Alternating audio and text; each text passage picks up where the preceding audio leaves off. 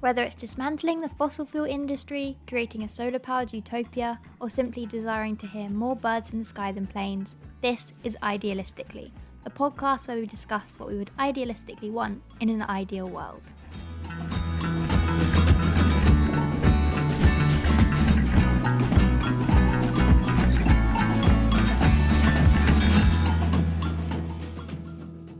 Ah, we are back to a normal, virtually recorded episode of Idealistically this time around. At the time of recording, I am preparing to go up to COP26, which will be in full swing by the time that this episode goes out into the world. COP26, or COP, for those of you who don't know, I'll give a very brief summary, is the conference of parties where a lot of world leaders and governments, all the policymakers and people like that come together to negotiate and put into place plans that can help us take climate action and hopefully help us mitigate the worst effects of the climate crisis. I'm in a bit of a strange mindset, I'm not gonna lie. I'm in one of those mindsets where nothing I do seems like it's enough, nothing I see other people doing seems like enough. I'm waiting for the real radical revolution. You know, I've seen news reports which say that current um, government plans across the globe will lead us to 2.7 degrees of global warming. Things like this really aren't helping the mindset. I sat on my high street recently and I looked at all the shops and I looked at the bank that's funding fossil fuels and I went on a bit of a climate spiral, I'm not gonna lie. I don't share this to fill anyone with a sense of hopelessness. I just share it to be real and I try and do this you know, a bit of a check in every now and again. And that's just where I'm at. And I know that from sharing this on my Instagram and on social media, that a lot of other people are relating realistically, a climate summit, which has been going on for 26 years, isn't going to solve all of our problems overnight. And if it does, I think we'll all be very surprised. I am really interested to see what does come of it, and also I'm interested to see what my experience of being in and around COP26 is like. I know that it's set up to be one of the most exclusionary conferences of the parties, which is really disappointing. It goes to show how little that the UK have done to actually open it up to people who deserve to be there. I'm not going to be a delegate, I'm not going to be in the negotiation rooms, but I'm interested to see what the environment and the atmosphere is when so many people are going to be there calling for real change and real justice. If you're in need of a little bit of respite from COP26 coverage and news headlines and stories, then I hope that this episode can be just that. I'm speaking to someone who is now a friend of the podcast and is just a lovely creative being, and I really hope you enjoy listening.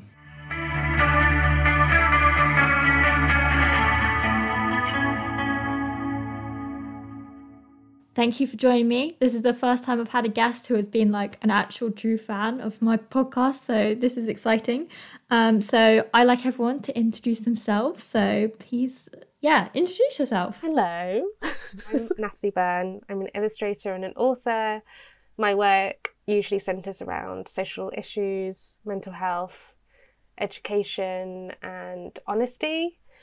And I'm also an author. I always forget to say that. Did I say that? but I am such a fan of this podcast. I, I listened when the first episode came out. I think it got recommended to me, and yes, it's a, a wonderful podcast I've been obsessed with. Oh, thank you so much. That's so good to hear. I think I I think I discovered your art and your work and just you as a person within my time on Instagram, but then like since having the podcast and also um, you did some work, I think, related to um, a protest action I did about greenwashing, and I was like, you know what? I actually, I love what you do. So yeah, I'm glad I like properly discovered um, discovered you, Natalie, and I'm glad I get to have this conversation. You might, you'll be pretty familiar with how this podcast works. I like to ask to kind of ease us in, kind of setting the tone of whether you find it easy at the moment to envision an ideal world. Um, I sometimes do and I sometimes don't. I think it depends on my mental health and how I'm feeling. Um, but when I don't, and I and I start to get into a negative mindset, I I really take a lot of inspiration from my own family. So my mum is from Chile. Both of my parents are, are immigrants, but my mum's from Chile in South America, and I mean, so much has happened in both of our generations, and that reminds me of how much things can change through the generations. I mean, my grandma on that side, I she had to work when she was a child. Like, she had no shoes, and that, there's so many stories that I just have to either speak to my grandma or speak to my mum, and I get filled with so much hope with how much can change, and that that really helps me keep positive. But if I'm having a bad day, I'm like, oh, everything's crap. yeah, you can. You have to sit with both. It's nice that you can draw, especially on like your family who are really. Uh, presume you're quite close with your family like have being able to like draw on that is really special and you say your work is grounded in like honesty so you know you got to be honest with yourself that sometimes actually it's really really hard yeah absolutely and i think that that's like the whole nature of how things have gotten how they are and how the world ends up being in a bad place is because I think we, people start to very much believe like oh there's nothing I can do. I'll just continue or they start to get I mean that's the whole capitalism thing. I think it's the whole reason why we are where we are is because so many people are like oh what's the point of voting? Nothing will change. And hope is so important in in making things making things change. So, when you've got that hope with you, what is the first thing that comes to mind when you envision your ideal world? Uh, safety and freedom. Those are the first things that come to my mind. And yeah, that's really all I want. I think it's like a feeling for me. And I think the feeling is very much how, like, when I'm with someone who makes me feel safe, like my boyfriend, that almost like I don't feel, especially with the news, how it's been lately, I never really felt safe as a woman on my own walking down the street. And so that's the first thing when I was walking and thinking about this question. I was just like, oh, just be so nice to feel safe and for everyone to feel safe and have that freedom. The fact we have to imagine that and to ask for that is just it brings out the rage in me.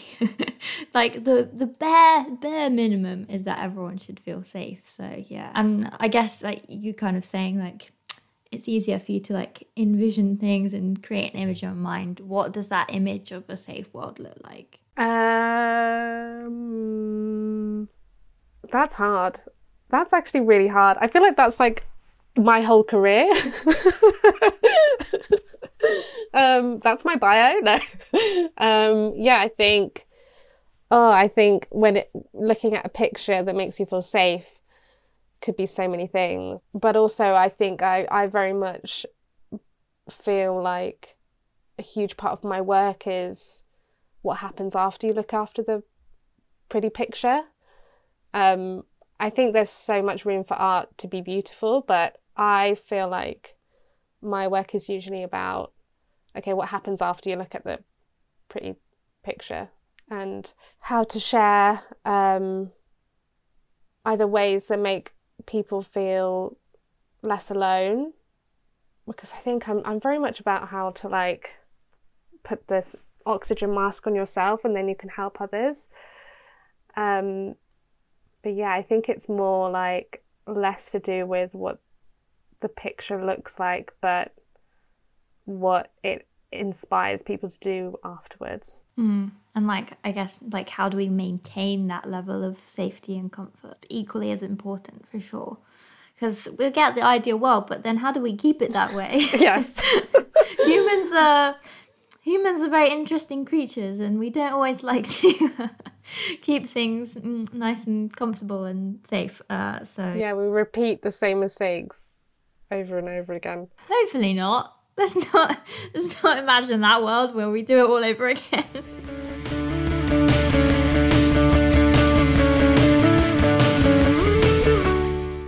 what would you keep from the current world for your ideal version? And it can be anything. It can be a nice, hopeful image. It can be something very small in your day that you enjoy, whatever comes to mind. Oh, I think it would be people, like the good the good people. My family, people I love, my boyfriend, you, bunch of other nice people. Yeah, I think it would be people because I think the the There's so many good people in this world. Um, yeah, I think maybe some nature, maybe some tea, some cozy corners. Love that. I think actually people is a good one because I think especially in the age of like social media, we almost need reminding that there are good people because unless you like constantly are looking for the good people and surrounding yourself in good people and following good people, then you might forget. I sometimes do, but then also I think I've I've been very intentional with who I do follow online and stuff like that. Like I actually feel like compared to some people have quite a positive time online because of that. Um, but I know people who struggle with it a lot.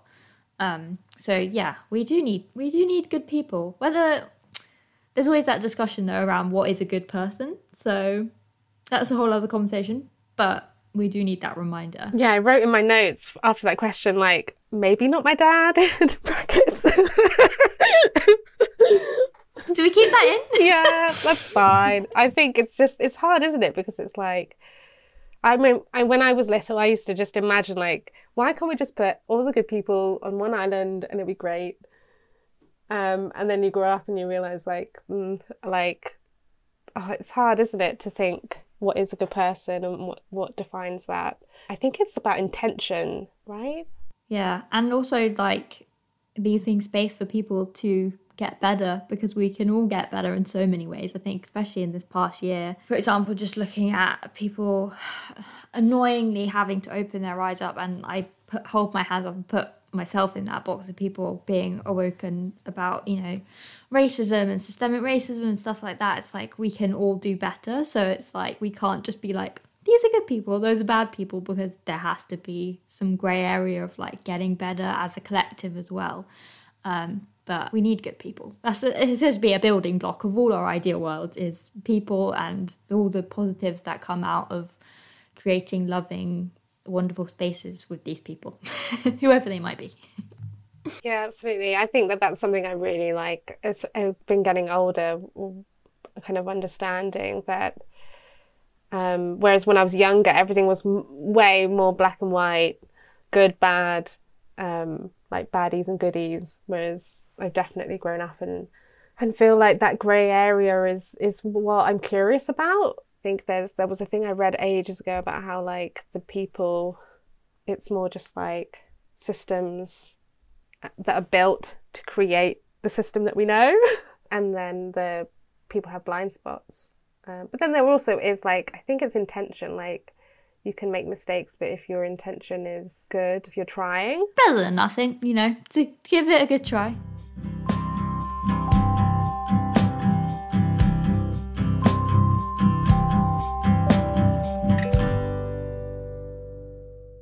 So, about you and how that influences your visions and all good stuff like that. Um, how do you use your art to engage in that version of a better future?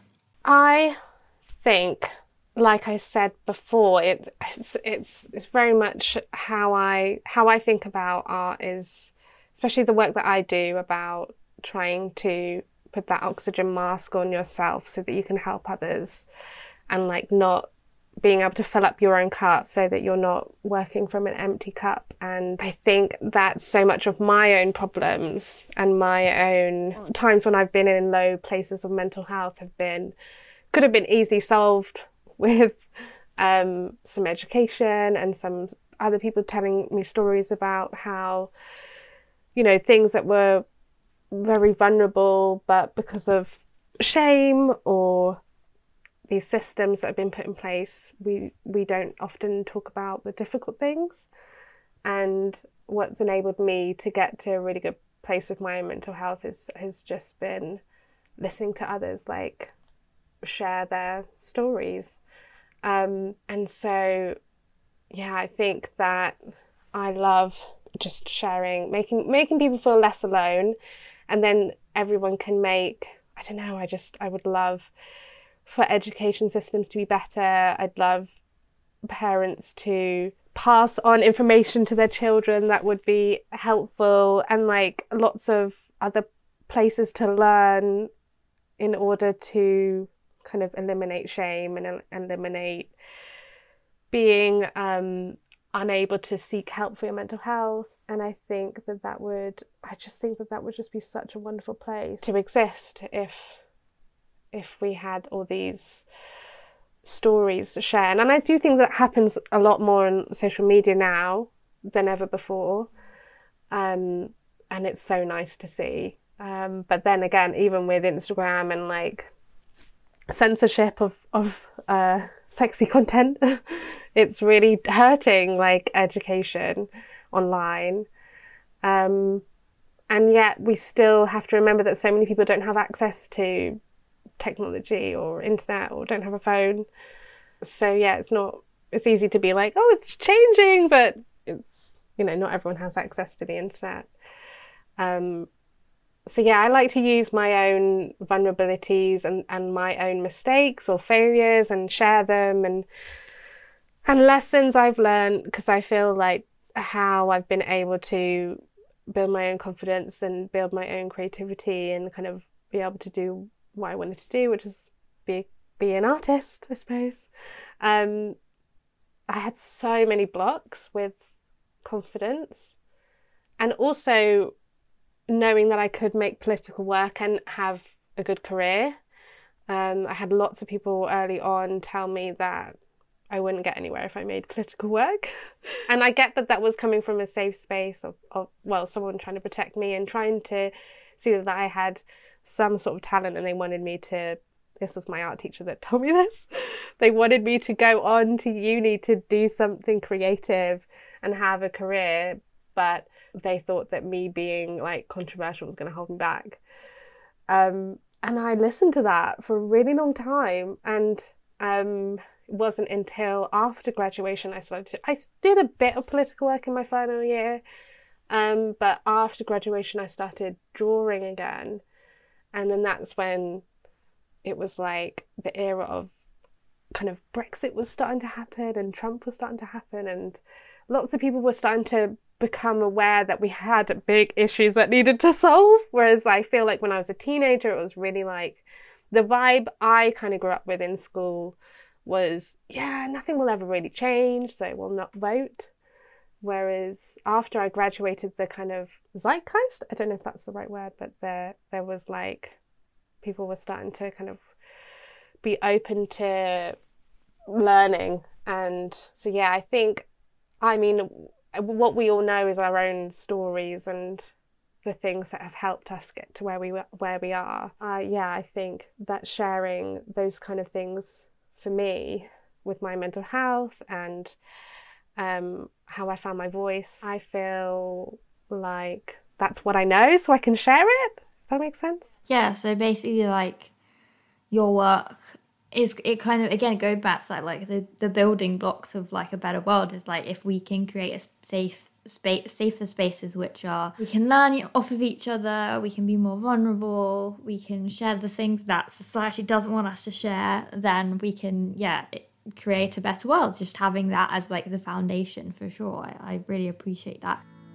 less cars more bikes left before mars happier birds diverse representation idealistically what your um, art teacher told you. Look at us now, the illustrators with social justice at the core. I speak from experience of like, I've had moments where I've been like, hmm, is me like sitting in a shop window with like a swear word on my top, like a potential illustration client's gonna see that and be like, nah, and then like I'll get a new piece of work and I'll be like, they don't, they don't care. If anything, it helps because it's like it creates a niche of you know, they're wanting to do better, so they're to work with people who are trying to do better. So, exactly. And I think as well, so much of art is political and always has been. It always has been. And um, like, right to, I don't know, the Greeks and their poetry.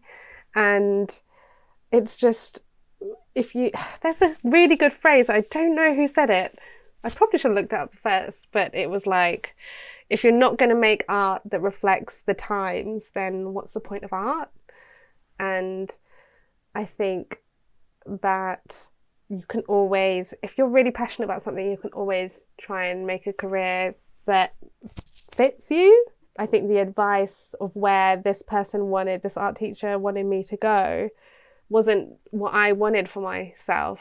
So I didn't need to listen to his advice. because it was wasn't wasn't where I wanted to be. And then yeah, I think that it's just closed minded.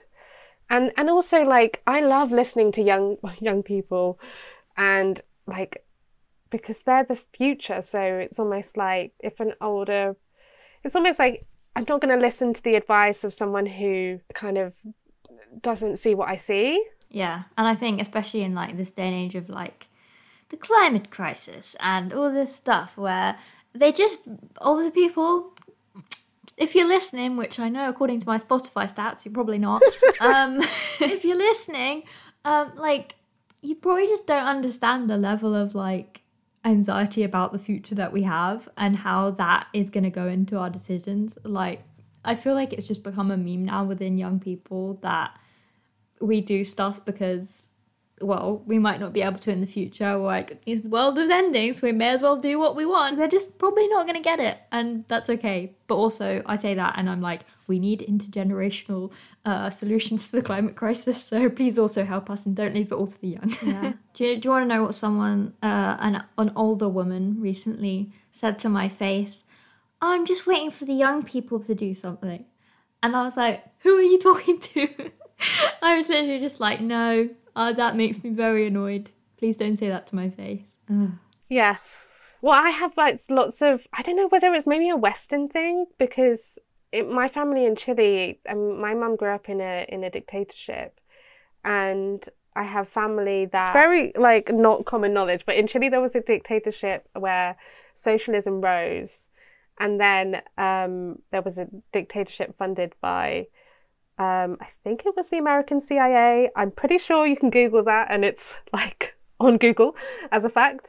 Um, and yeah, they just tortured and killed uh, uh, uh, the opposition.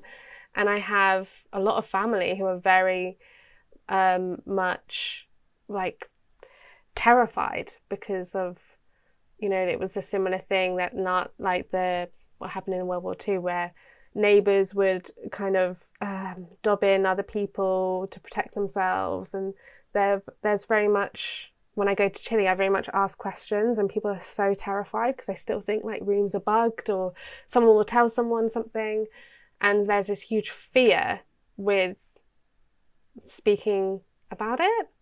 Um, and so I think that that also really interests me about how so many people imagined a future that was different for a better life and then the impact of a dictatorship how that can like affect generational fear. But there was loads of protests in about 2019 where people were still kind of raising the similar issues uh, in Chile and it was mass protests. And seeing the seeing my cousins go out to protest and where their like lives could be at risk was so scary but you know i think it comes in it comes in waves that people kind of gather and then ideas get shared and then you know a better future gets thought out. And then i mean most countries in south america have a have a dictatorship have had like a series of dictatorships where they where they have this kind of like everyone believes it everyone fight, starts to fight and then this kind of like um dictatorship will happen and suppress everything. My knowledge of that is is I, well, I don't know a lot about it at all. So that's very interesting. And something you just don't even think of is like how stuff that happened quite a long time ago is still having such an impact on how we can make progress now. Um, it just, you know, when you just think you've thought everything you can think about all the world's issues and then like it gets even bigger. I'm like, thank you for adding to the other ways of looking to, at things. So, yeah, it's just like it's never ending, but also so important to to learn about this stuff and to see it from all these different angles for sure.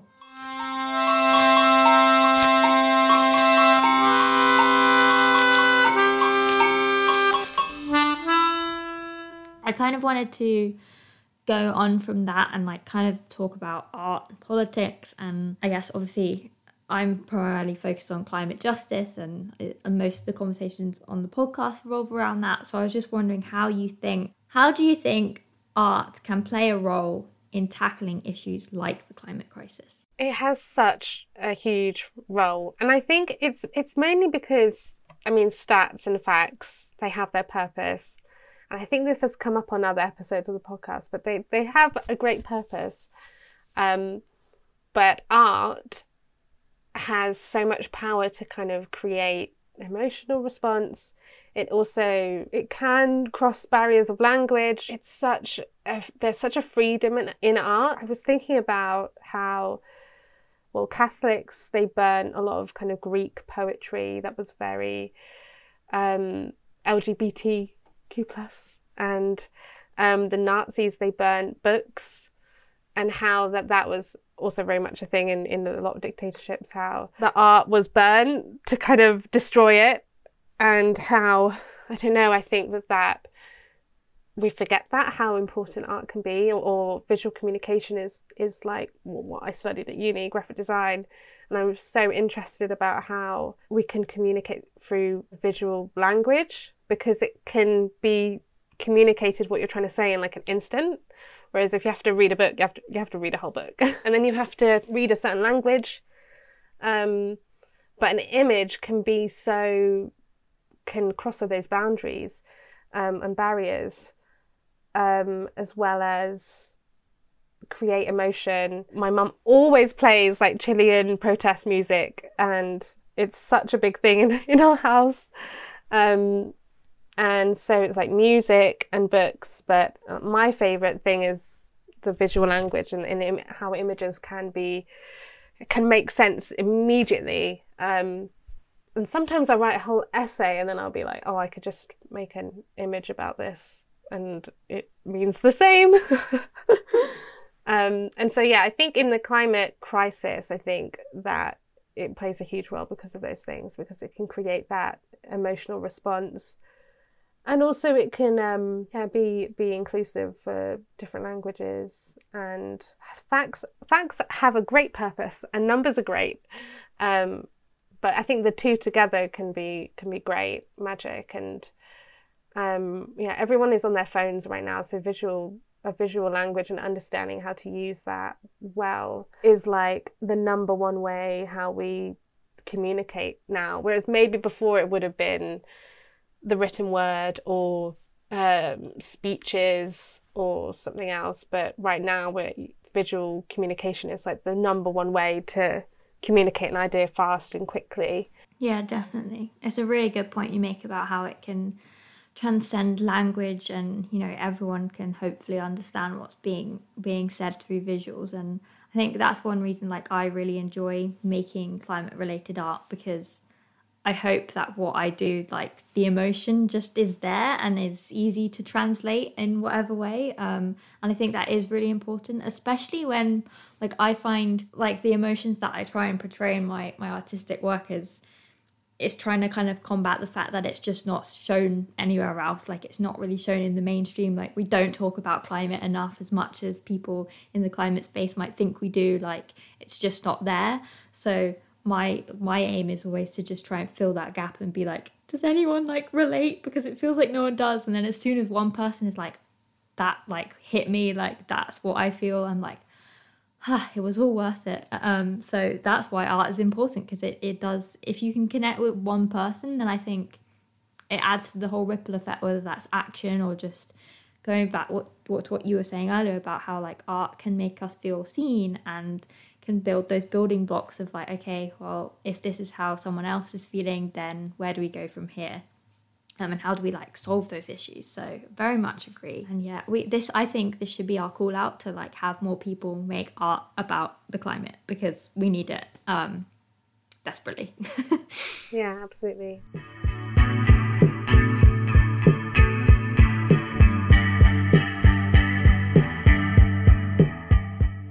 Fun question about who helps you engage with your imagination. Let's give some shout outs. Are there any artists? Are there any pieces of art that you've seen where you've been like, ah, that's really like, that's made me want to step into a better world? Anything that comes to mind that you want to share? Be great to know. Yeah, I think I have some favourite artists. I love uh, who's um, also got by the same name on YouTube, and she really taught me how to be vulnerable with my work, um, as well as I love Andy J. Pizza, talks a lot about mental health um, in his work. But I think it, it really comes to stories and, and other people and talking to other people really inspire me. Um, I have a friend, Gabby, who runs Bloody Good Period, who really inspires me, and Kenny Jones, and my friend Venus Libido. And yeah, just I love conversations, and, and I think that that's so that is really my biggest inspiration is listening to other people. That's why I love your podcasts and learning from other people. And yeah, stories of my grandma. And I think that maybe a lot of my work comes from that I didn't really see artists talk about what I wanted to talk about, um, especially when I was younger. I never really connected with like traditional art like Monet or anything like that. I feel like a terrible artist for saying that. That's those people are gonna hate me. no, actually, the book's Jacqueline Wilson. I'm so interested by where this is going. and the illustrator that did those books is um, Nick. Is it Sharratt or Harat? Oh, I'm terrible fan. like the Tracy Beaker stories and that kind of art was like the huge influence for me. My influences, my art influences are so like Powerpuff Girls or something like that. But I yeah, connecting that colourful art style with um, conversations I have with my family or friends, and putting those two things together, I love. And yeah, I just I love talking about how much things can change, especially with my grandma. And I was on the phone to her last Sunday, and it's just wild to remember her stories. I remember she had to work at a really young age. I don't. I think she left home when she was like fifteen, and she had like no shoes, and she was completely illiterate. She couldn't do numbers or anything, but she got a job in a bakery and like worked her way up to till. Um, and things things like that really just like set my soul on fire. Where where it just makes me want to make art. And um, especially people sharing like the struggles they've been through are so inspiring to me. And and yeah talking to other people who do really cool things and seeing like other people in make change happen. Like all the other incredible guests you've had on this podcast.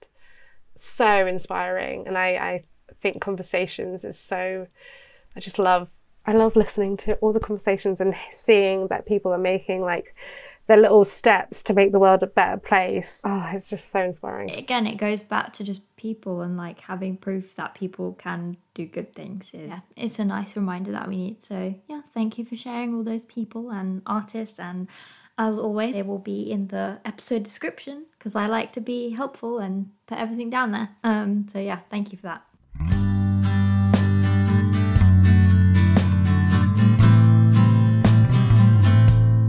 The fun question of the episode that we all love to hear and we all love to play the game. what would you invent in your ideal world? What is Natalie's invention? I feel like I did like a selfish one.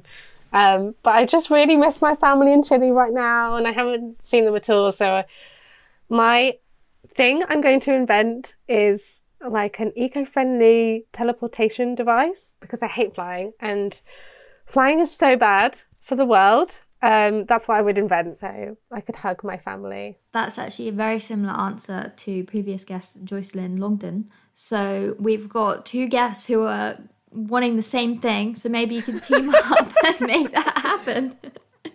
I can see Joycelyn can do the sciencey part behind it, and you can do the visual design of what this device looks like. Can't wait to see it happen in 20. I'm gonna give you. I'll give you a solid like nine years. I'll go for the 2030 target. So 2030. I want to see the eco-friendly transportation device. I imagine it like a keyring, like a maybe a USB or something something like that that would be tiny. I kind of want like you to draw that now.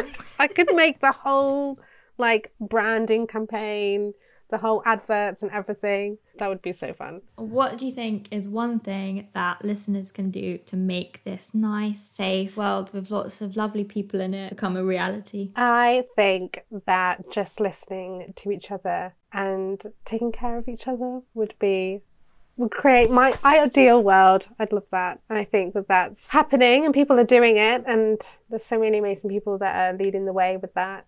And I just think more of that, please. Yeah, definitely. I think you know what this episode. This episode has been like a nice warm cup of tea. I mean, we've had some, we've hit on some really important stuff, but I think yeah, I want to just sit with a nice hot cup of tea and just be like, mm, Natalie, well, sounds nice. thank you for that. And thank you for joining me. This has been a lovely discussion. And if you want to discover some nice fun art that also touches on important stuff, whether it's like self empowerment or sex education, then you should definitely check out Natalie's work. Thank you so much for having me. It's been lovely speaking to you.